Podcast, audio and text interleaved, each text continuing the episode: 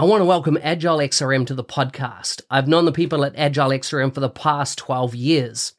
I've seen how their business process management tool can add massive value to complex organizational processes in sectors such as finance and government.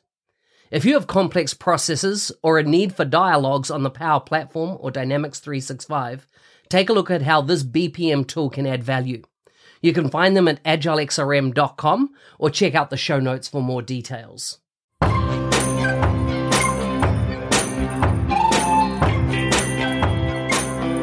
Welcome to the MVP Show. My intention is that you listen to the stories of these MVP guests and are inspired to become an MVP and bring value to the world through your skills. If you have not checked it out already, I do a YouTube series called How to Become an MVP. The link is in the show notes. With that, let's get on with the show. Today's guest is from Denmark. He's the founder, partner, and CEO of Projectum. He's currently in his 11th year as an MVP, going on 12 in renewal cycle at the moment. He's a dual Microsoft MVP in project portfolio management and business applications since 2010. He's a member of Forbes Technology Council, writing articles on the future of work management and strategy realization. You can check out his blog, the Microsoft PPM or ppmblog.org. Welcome to the show, Peter. Thank you. Good to have you on the show, Peter. Tell me, what's your full name? Yeah, good question. It's uh, Peter Charquero Kestenholz. Uh, wow. So is, my, it, is my, that Danish? Uh, none of it is. It's uh, Swiss, uh, the last part, and uh, from Uruguay, the middle, the middle part, the middle name. It's from my wife's wow. side. Wow, that's so cool. I love it. I love it. Thank you. I've uh, I uh, I've spent some time in Denmark. I particularly love the country. I've got two nephews that live there. Um, in Denmark, one of my brothers married. Um, I was going to say he married a Danish lady, but I think he actually ended up marrying three Danish ladies over the time he lived there, the twenty odd years he was there. And um, and uh, yeah, so so Denmark does have a a place in my heart. Tell me about um, where where do you live uh, in Denmark? What region? Yeah, I live uh, in in the Copenhagen region, just uh, ten kilometers from the, the, the the square almost of the center. Um, have been living here my entire life, so um, yeah, I'm probably gonna stay here as well. I really like it, uh, especially now when it's summertime, and yeah, um, definitely when the sun is out, it's uh, it sort of makes everything more comfortable. Um, and then in the winter times, I sometimes miss living in the other part of the world where you live, where it's the opposite, I guess, summer and um, yeah. Yeah. Yeah, yeah, yeah. Totally, totally. So tell me a bit about your family. Yeah. Well, uh, my wife, Dariana, uh, again from uh, Uruguay originally, um, we live together and we've been together for, uh, yeah, 11 years now. And uh, then my kids uh, have Gabriel, who's 11, and my daughter, Gloria, who's six. And yeah, we live in a brand new, nice house next to the, the forest. So um, one one big happy family. Uh, no animals though yet. yet, yet, yet. So tell tell me a bit about. I mean, I find that the topic today is going to be very interesting in that you know I want to understand how you became an MVP, and but interesting. I don't come across many folks that sit in this project portfolio management area, and it's quite unique um, uh, area. So first of all, how did how did you get into um, PPM?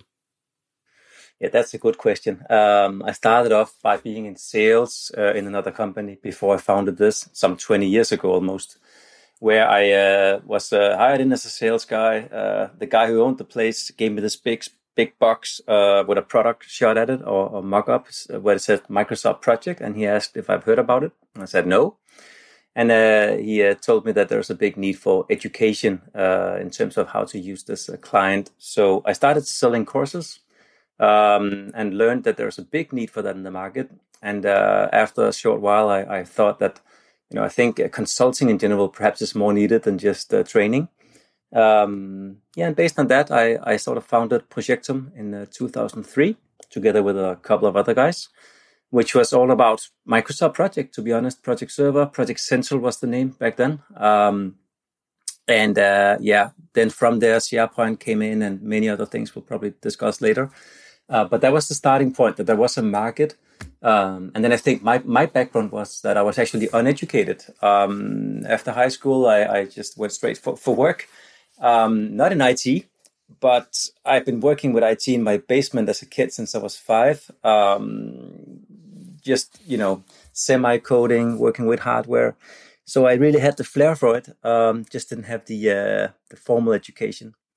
Um, yeah, and then I learned that uh, I could quickly uh, reuse those skills, plus being good at selling, uh, which I was good at apparently. And uh, those two things combined made me, I guess, an, an entrepreneur uh, from when I was 20 years old. Mm-hmm. This is this is so good. This is so good. Tell me about, you know, you touched on Project the Client and Project Server and then SharePoint.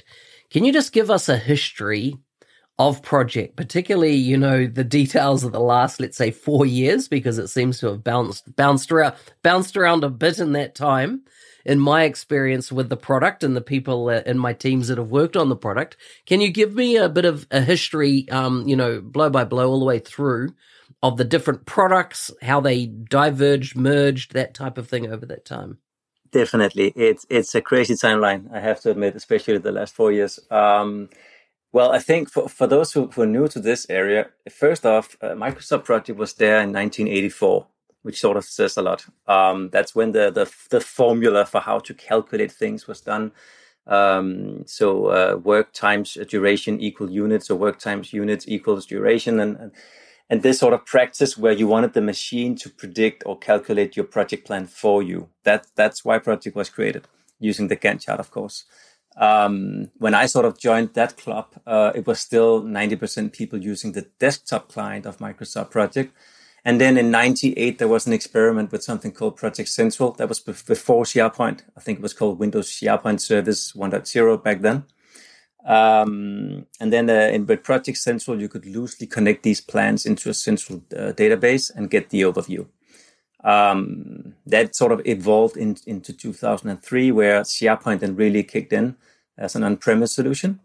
Uh, so project plus SharePoint equaled, you could say, uh, project managers and team members collaborating on not just tasks, but also documents, uh, chatting, contracts, uh, doing task updates, those sort of things. And then from Project Server 2003 came 2007, then 10, then 13, sort of following the, the SharePoint uh, evolution. Um, and then you're right. Then if we uh, fast forward to uh, let's say uh, 2018 um, or 19 maybe, around there it was announced that uh, project would change into something called Project for the Web. And I think at first glance it sort of looked like Planner uh, because it was a copy of the Planner UI, but with a Gantt chart as well. Um, and also this secret source of it being sort of sitting on top of Dataverse um, back then or Common Data Service was the name uh, originally, of course.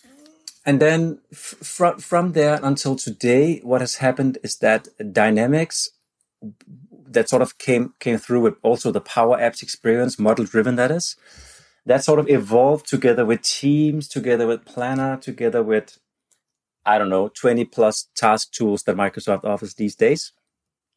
And I think today in, in 2022, you have sort of two um, native project experiences. Uh, one is the project for the web, which is essentially an Office application where most of the data is in Dataverse. So you can both use it as a Power App or as a standalone Office, office experience like Planner. And the other part is project operations, which is a Dynamics product that came out of the PSA, uh, sort of the professional service solution that also utilizes project for the web still using it on Dataverse, but used differently.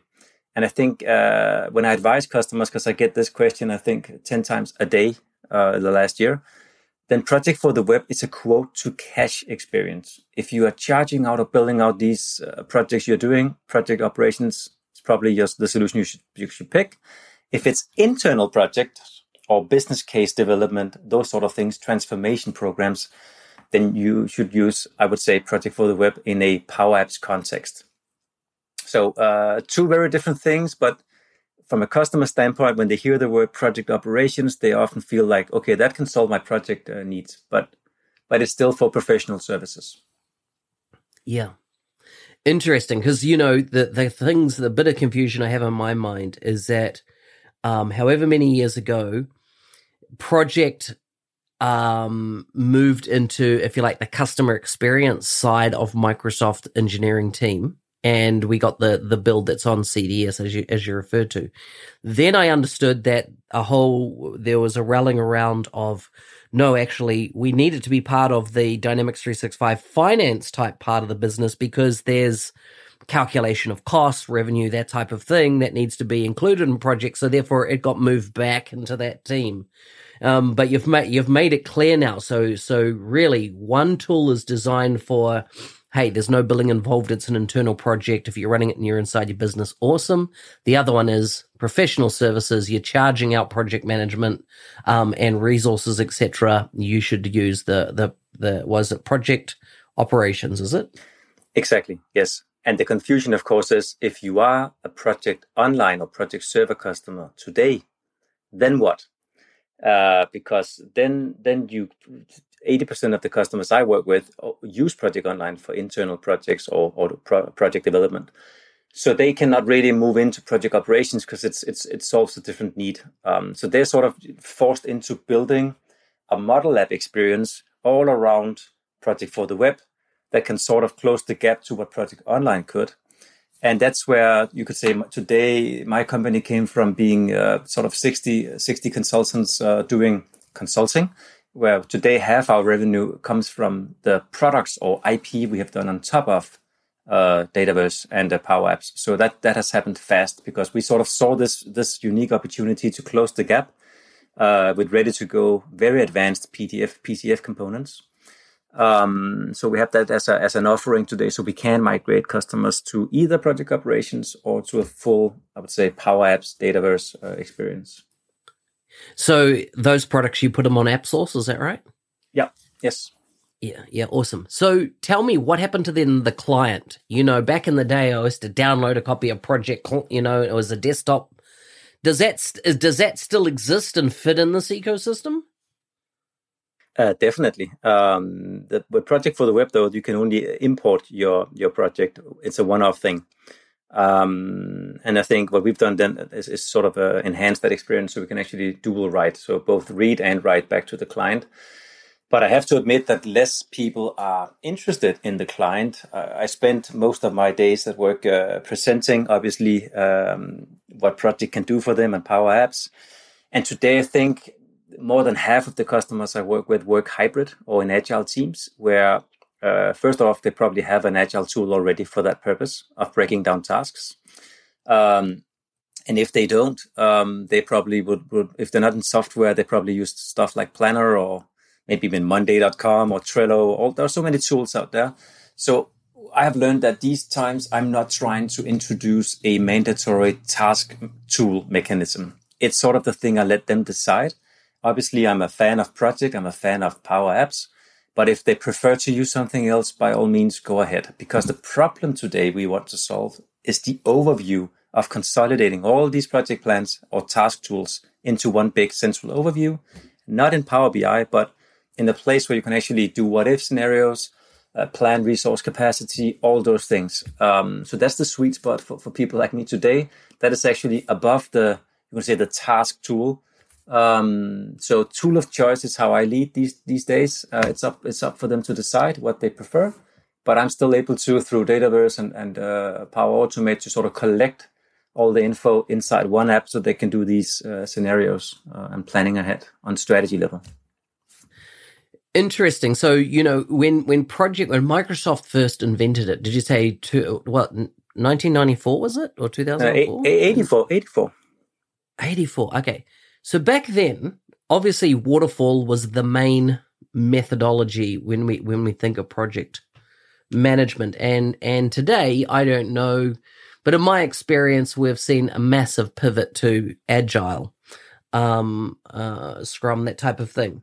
What what are you seeing in the market in Europe? What what is it more typical? Do you see let's say if people were doing software implementation type projects are you seeing more a waterfall uh, or more agile um, and, and when it comes to methodologies? Yeah, I here it's definitely a, a, mix. It's hybrid, and I think it there has been a learning curve the last three years uh, in the Nordics, especially also in, in, other parts of Europe, and I think everywhere in the world. Actually, scaled agile suddenly entered the scene uh, some years back. Um, people took it as, as a Bible almost and introduced release train engineers, value streams, themes, program managers, lots of new roles and like with Print, Prince2 and PMI or any other handbook, after a few years, you, you don't throw it out, but you adjust. And I think uh, we are in the in the adjustment phase or era right now, where people have learned that it's more about the way you want to work, so the way of working, than it is, uh, you know, according to a certain book you've read. So, so, so definitely, what I see today is a missing link, regardless of methodology, between product teams or agile teams, fixed teams, to, uh, connected back to some sort of a, a strategy, strategic purpose. Um, obviously, you don't do cost benefit analysis like in the old project days because the, the, the, team is there until you let them go. They will just work every day. So you know the cost. So the, the whole point is about are they producing uh, the right output? Uh, can you measure it? And that's where I see that there's a big trend right now for uh, OKRs, so objectives and key results.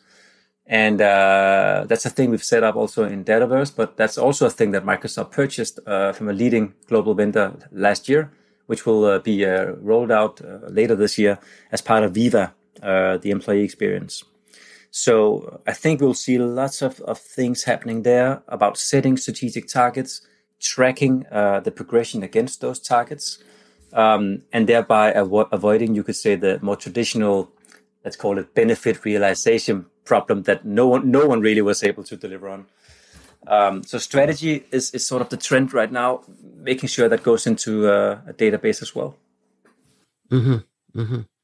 The one of the one last question before we jump into the MVP side of things is that, in my experience, um, of, of implementing software and and seeing agile probably come into play heavily about um, in these type of projects about seven eight years ago what I found is that the and you mentioned the word Bible, peer, and, and I feel like it was almost like a religious fervor came from the agile community on on on pure agile and how you must run a project. And I remember one of my my lead architects saying, you know, when I walk into a store and I buy a new television, I don't first quiz the salesperson about what methodology they use to build this, you know, the tool. Uh, like, did you use Agile? Did you use Waterfall? Like, what was it? Because that's going to affect my buying decision. No, I'm wanting to buy the product and the end result. And I often found the religious fervor kind of came at the sacrifice of delivering an outcome on the project. It was more about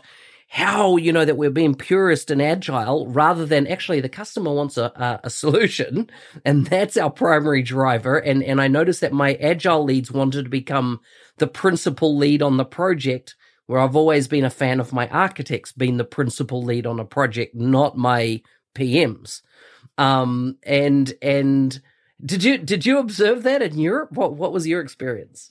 Yeah definitely. Uh, i think the, the, the whole case here is that people explained agile teams as self-controlling teams.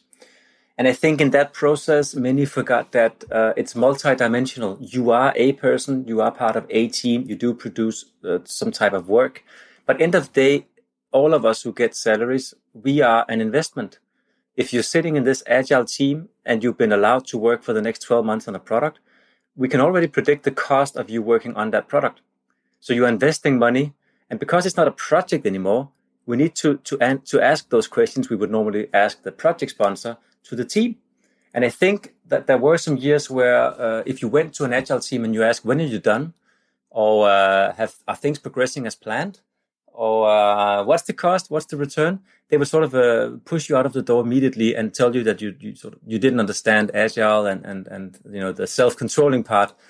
And I think I, I always have this, it's not a punchline, but when I go on stage and talk about this, I always explain to people that I've never ever seen an empty backlog ever.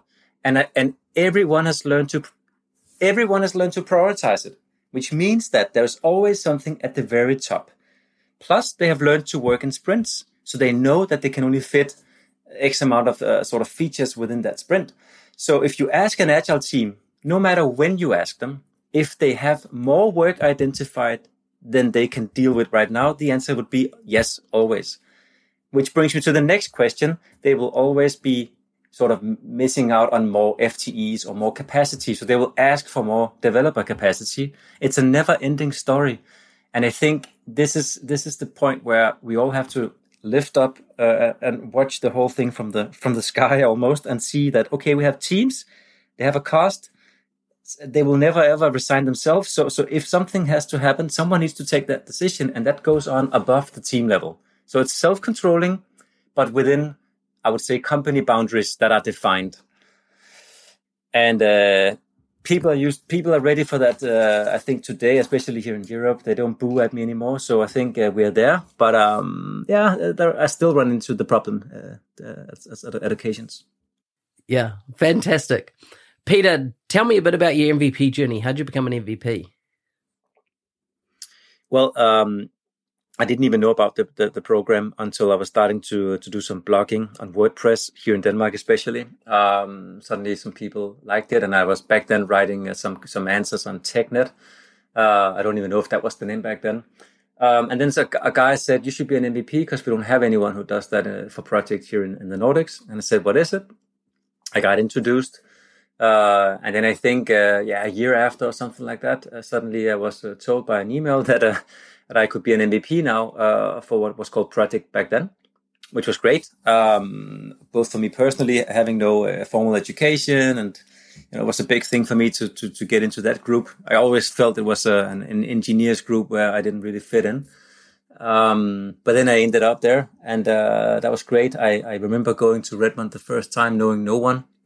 Almost the first time in the states, and uh, just looking at these twenty other people, and, and because that's a special part about project being a project MVP, you're not among a thousand uh, developers. Uh, you are back then, I think we were 18 or 90, uh, 19, sorry. So sitting in that room with the product group, probably they, they had more people than we were in the room. So it was really a place to impact the backlog and the decisions uh, for features. Um, today, it's not being a project MVP anymore. It's being an office apps and services MVP. And then I'm also now an MVP in, uh, in biz apps. So in sort of both uh, both both places. So it's um, it wasn't a thing I planned for, but it happened, and I really I must admit it, it's been um, extremely important for my career, also as a founder and leader of a company, because I had these insights, um, obviously under NDA, but the, the the strategic decisions it allowed me to take um, with a good with a good heads up was extremely valuable uh, for me and uh, and my team. So quite often I couldn't explain the why, uh, but people knew that I knew something that I couldn't share. So they accepted what I said, and same thing with customers. Um, and that's still a thing uh, that I that I seek. I, I, join as many of these MVP calls as I can um, to con- to continue to be a geek. To be honest, because I am still a geek, and that's also why I created a company. Um, so 80% of my time is spent with the technical stuff still. Hey, thanks for listening. I'm your host, Business Application MVP Mark Smith, otherwise known as the NZ365 Guy. If you like the show and want to be a supporter, check out buymeacoffee.com forward slash NZ365 Guy. Thanks again, and see you next time.